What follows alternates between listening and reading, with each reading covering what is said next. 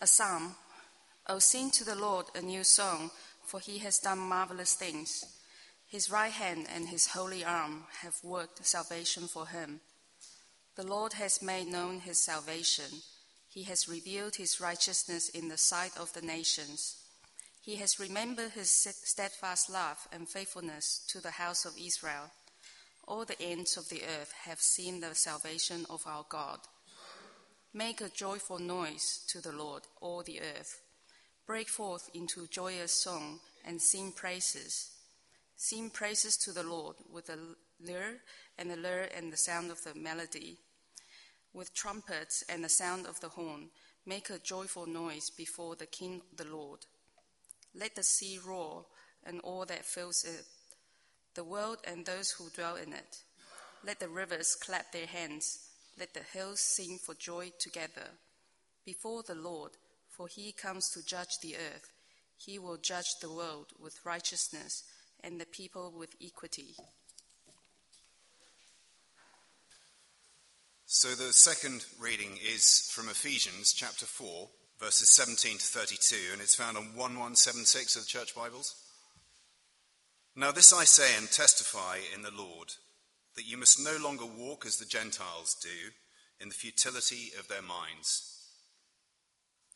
They're darkened in their understanding, alienated from the life of God because of the ignorance that's in them, due to their hardness of heart.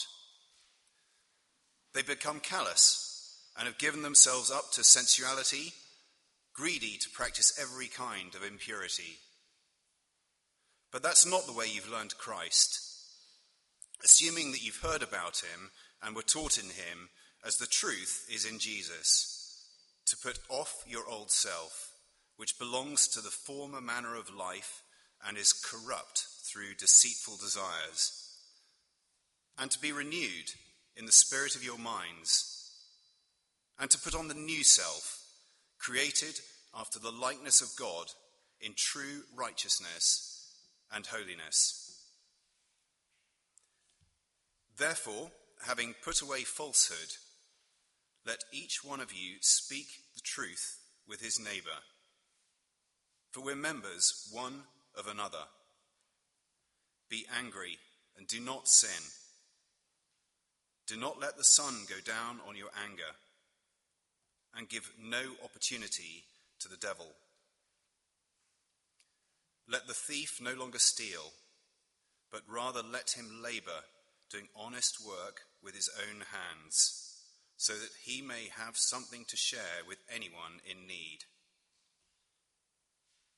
Let no corrupting talk come out of your mouths, but only such as is good for building up as fits the occasion, that it may give grace to those who hear. And do not grieve the Holy Spirit of God, by whom you were sealed for the day of redemption. Let all bitterness and wrath and anger and clamour and slander be put away from you, along with all malice. Be kind to one another, tender hearted, forgiving one another as God in Christ forgave you. Tim, thanks very much indeed for reading for us. Please do keep the Bible open at Ephesians 4 on page 1176 as we continue our series of talks in Ephesians. Why don't I pray for us as we begin and ask for God to speak to us as we listen to his word? Let's pray together. Heavenly Father, we praise you very much that you are indeed the Lord God. Thank you that you're a speaking God. And we pray this morning, we thank you for this enormous privilege that we have of hearing your word read and preached. And we pray, therefore, please would you help us to be attentive. And we pray that you would transform our hearts and minds for Jesus' sake. Amen. Well, we're simply focusing this morning on Ephesians 4, verses 17 to 24, and the key verse is verse 17, if you have a look at it. Now, this I say and testify in the Lord, that you must no longer walk as the Gentiles do in the futility of their minds. It raises the whole issue of change and transformation. if I'm a follower of Jesus Christ, how do I change such that my life might be described as a walk that is worthy of Jesus Christ? Because you see, if we've been following our series in Ephesians, then we'll know that Ephesians reminds us that we are heading for the day when there will be an entirely new world, a new creation, when everyone will recognize that Jesus Christ is Lord. That is the direction of travel for our universe. Indeed, it's what the spiritual powers and authorities in the universe know to be true when they look at the church. As people of all different backgrounds, nationalities, cultures, personalities, all under the rule of Jesus, as the Apostle Paul puts it in chapter 3, verse 10, so that through the church, the manifold wisdom of God might now be made known to the rulers and authorities in the heavenly places. Which means, of course, that our lives tell a story individually and corporately as church. Hence, chapter 4, verse 17, and its insistence that we no longer live like the world around us. And instead, that we live lives that demonstrate to the invisible powers and authorities in the universe that we cannot see, as well as to friends, neighbours, family, colleagues that we can see, that Jesus Christ is indeed Lord. The alternative, well, I guess the alternative was best summed up by an article in the Times in the autumn, written by Rod Liddle describing the state of our national church as it bends over backwards to fit in with the culture. This is what he wrote. It is that the Church of England has shelved God and replaced him with a vapid narrative and fraudulent virtue signalling of the liberal elite. And we can get all that stuff elsewhere. Thank you very much. What is he saying? No one listens to the church when it's like the world. No one listens. So, change is a big issue for the Christian, but I suspect it's also a big issue for those here this morning who are not yet followers of Jesus as well. Because, of course, time and time again, what stops people putting their trust in Jesus? Well, time and time again, it's the, the, it's the thought that they cannot keep it up and they won't be able to walk in a manner that is worthy of Jesus if they were to put their trust in him. And if that is you, then this passage, I think, will help you to grasp the change dynamic that is at the very heart of the Christian life. You'll see there's an outline on the back of the uh, service sheet. First of all, the need for change. Because everyone who has put their trust in Jesus is called to live a transformed life. Remember, it's how the second half of Ephesians begins, chapter 4, verse 1. I, therefore, a prisoner for the Lord, urge you to walk in a manner worthy of the calling to which you've been called. That's the positive. Every positive, of course, has a negative. There's a flip side, and that is our uh, verse, chapter 4, verse 17. Now, this I say and testify in the Lord, that you must no longer walk as the Gentiles do. In other words, as those who don't know Jesus do in the futility of their minds. Now, I presume that was the massive temptation for the Christians in Ephesus to do, if you like, the spiritual splits. It's a reminder of the context of this letter that just like in 21st century London, so in first century Ephesus, the world looked big, the world looked attractive, and the church of Jesus Christ looked small and unimpressive. In Ephesians, in, in Ephesus in the first century, there were two enormous realities that you could see. The power of Rome, it was the second biggest city in the Roman Empire, and the massive temple of Artemis, which dominated the whole city and around which the cultural, religious, and political and social life of the city revolved. And yet, over and above those realities is one reality which we cannot see and which they could not see, which is that Jesus Christ is Lord. And that is why Paul writes the letter. Hopefully, chapter 3, verse 13 will be drilled into our heads by now. It is so that they don't lose heart. But you see, what might losing heart look like? Well, presumably, chapter 4, verse 17, living in a way that is indistinguishable from the world around, just living like everyone else in Ephesus. Isn't that our temptation if we're followers of Jesus Christ? We lose heart, we lose sight of the fact that Jesus is Lord. And as we do so, the world around us actually looks increasingly attractive. Isn't that how our hearts work? One of the things I learnt to do last year was how not to get on a paddleboard.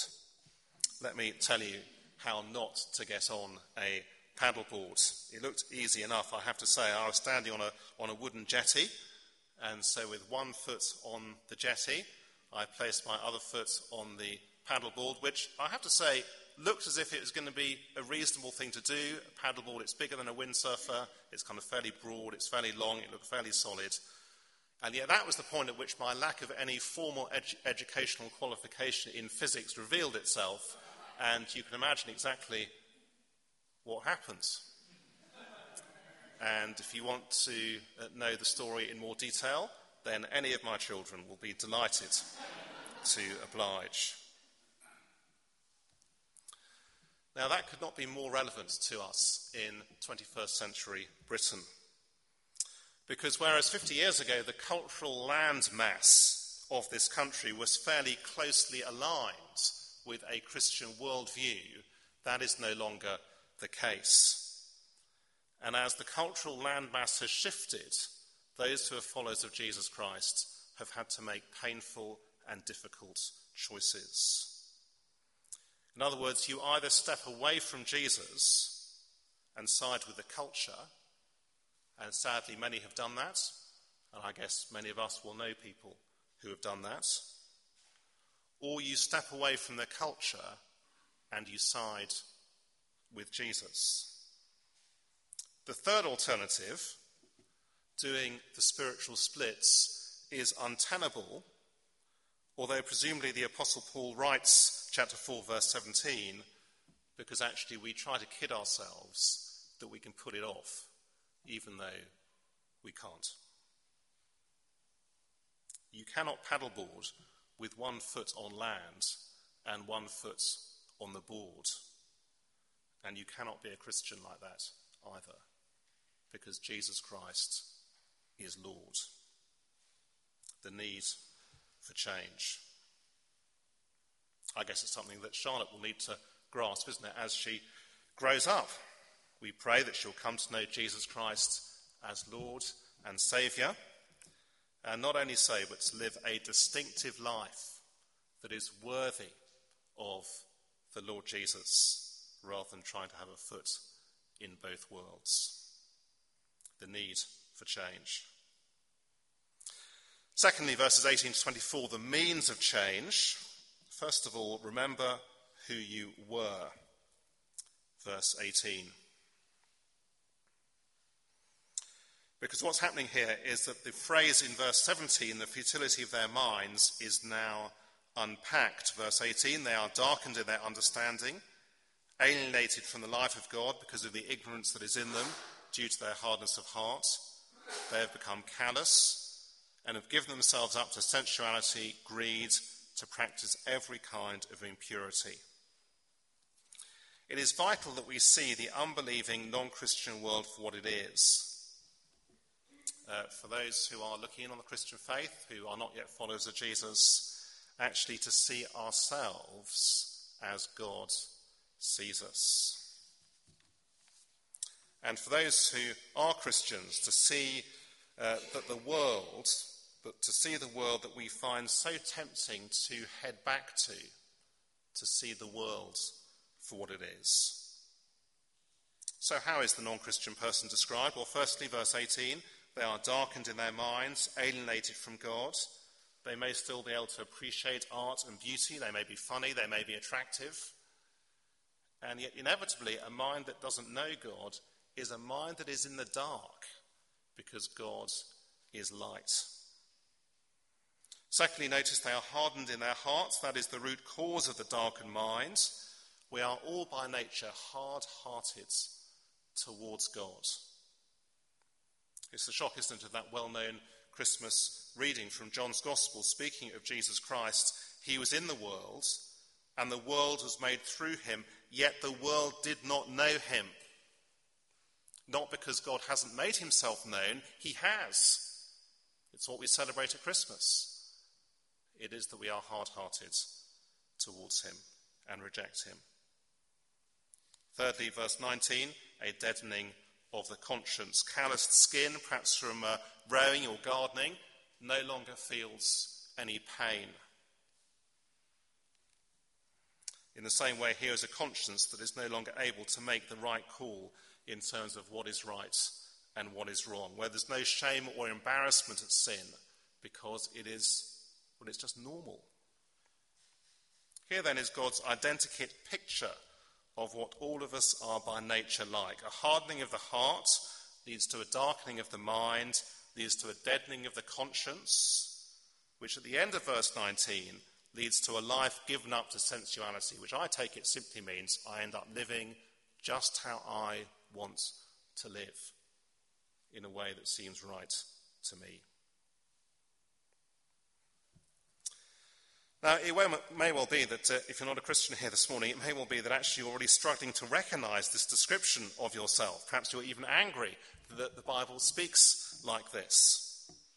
Just as some of us who are Christians, perhaps we, we struggle to uh, apply this description to nice neighbours or generous um, family members or, or cultured colleagues or whoever it is. And that is because, of course, when everyone is living the same way, it just looks normal, doesn't it? Because it's how everyone is living. And it's only when we step outside of what is normal that we see things as they really are.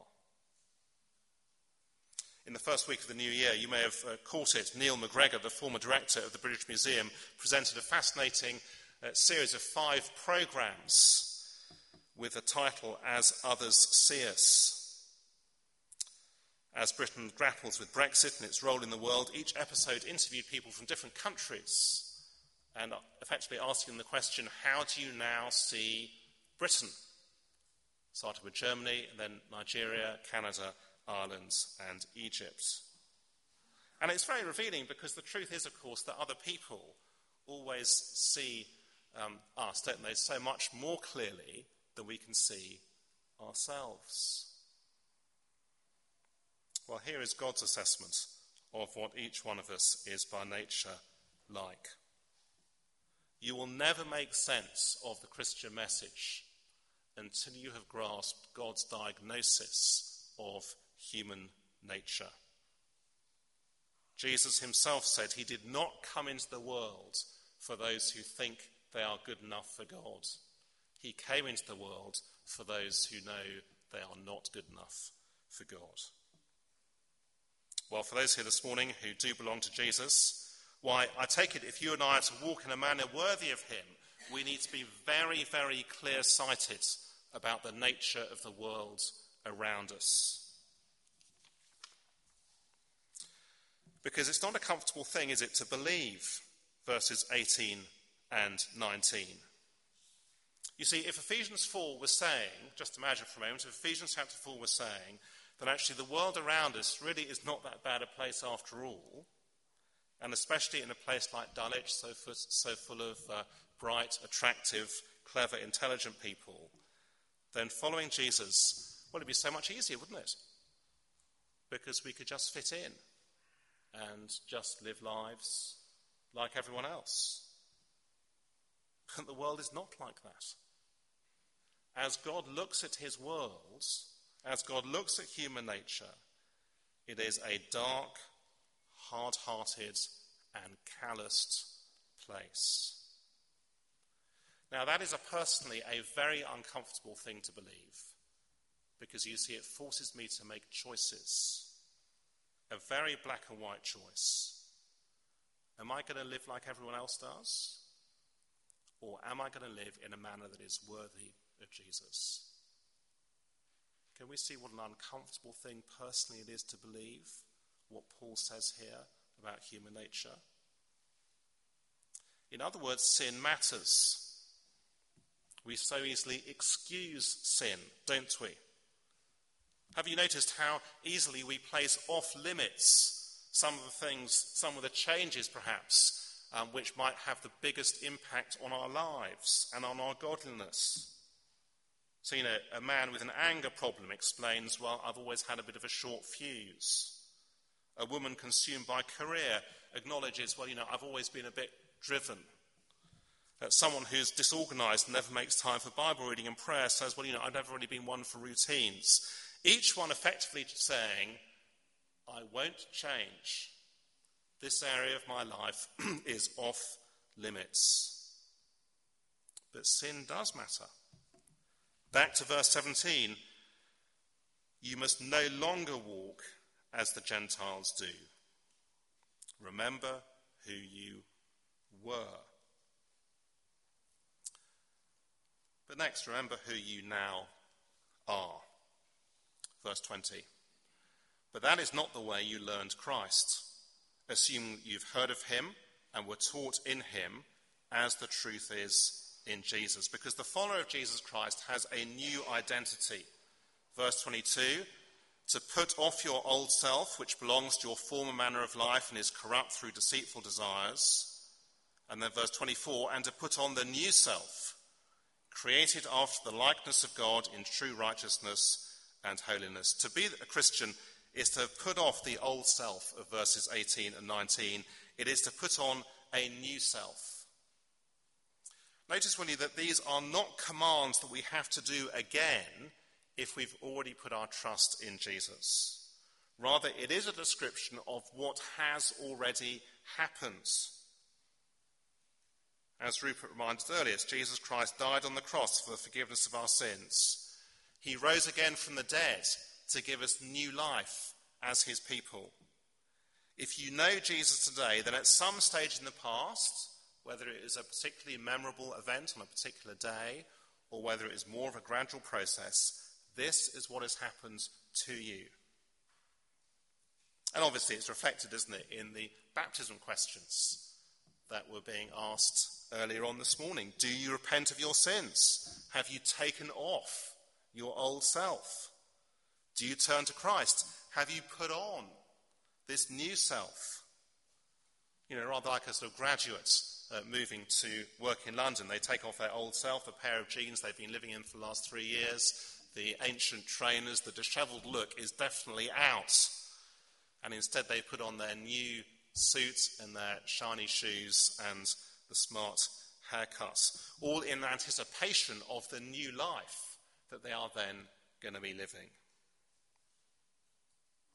You see, so often I think our shorthand doesn't really help us to grasp the fundamental change that happens when we become a Christian. We talk about following Jesus or having faith or, or finding God or turning to Christ, but on their own they are inadequate because at the heart of Christian conversion is this radical repentance and faith.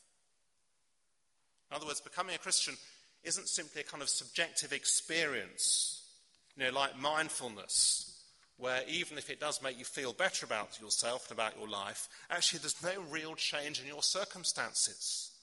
There's no underlying reality to it. No, becoming a Christian is a life changing revolution as our lives are completely transformed by Jesus. But notice too, you, that while verse 22, putting off the old self, and verse 24, putting on the new self, describe past events, verse 23 describes something that is ongoing. Have a look again at verse 23. And to be renewed in the spirit of your minds. The contrast, obviously, with verse 17, where we once walked in the futility of our minds, but now our minds are to be renewed by our new identity. and renewed minds are the key to a changed life.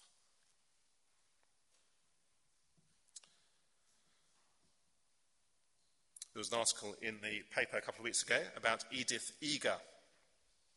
In 1944, she was sent along with her family to Auschwitz concentration camp. Most of her family died there. After the war, she married and she moved to the US and yet continued to suffer horrific flashbacks. So, on one occasion, when she was shouted at by a bus conductor in Baltimore, she found herself throwing herself to the ground, convinced that she was back inside the camps. She began to study psychology. Today, she is an eminent psychologist. She began to study psychology, and in, in 1980, she summoned up the courage to return to Auschwitz. And this is what she has written about that visit. I needed to go back to the lion's den and stop running from the lion. When I was there, I saw a man in uniform and I thought he was a Nazi. But I reached in my pocket and saw my US passport and began to recognize that I didn't have to live there in my mind. I could choose to be free. That is how genuine change comes about, such that we live in a manner worthy of the Lord Jesus. Every time I'm tempted to go back and live like the world around us, what do I do? I reach into my pocket, so to speak, for my new identity in Christ. I remember who I once was. I say to myself, I am no longer that person.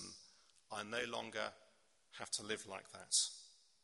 And we remember who we now are new people, transformed in our relationship both with God and with each other, with a new life to live.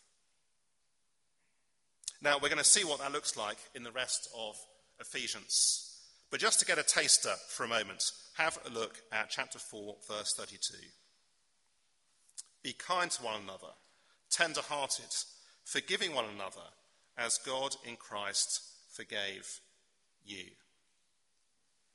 You see, how am I to be a forgiving person rather than a resentful person? I take it that all of us recognize that actually it would be a wonderful thing, wouldn't it, to be uh, a forgiving person, to live in a community full of forgiving people. But how is that possible? Well, only as my mind is renewed by the fact, verse 32, that I am a very sinful person, and yet actually Jesus Christ has forgiven me his kindness, his tender-heartedness. That is a humbling thing. It humbles the pride that finds it so very difficult to forgive others. That then is the pattern for the rest of this letter. In other words, the same gospel that saves us also renews us and changes us. You see, we are not saved by grace and then changed simply by our own good works and by trying harder. No, change comes instead as we take the truth about Jesus, as we take the truth about the new identity that we have in Jesus, and push it into our minds such that our thinking is transformed and our lives are then transformed. And may I say, that is going to be thrilling to see what that looks like in practice in the rest of this letter over the next few weeks thrilling to imagine the impact a church gripped by the message of Jesus could have on Dulwich and beyond. As we live no longer like the world around us, but instead live lives worthy of Jesus, recognizing the fact that He is Lord. Let's spend a few moments in quiet for reflection, and then I will lead us in prayer. To be renewed in the spirits of your minds. Heavenly Father, we praise you very much for the reminder of what it is to put our trust in Jesus, the old self gone, a new self put on, as forgiven people, as those who've been raised to a new life, to live out the fact that Jesus Christ is Lord.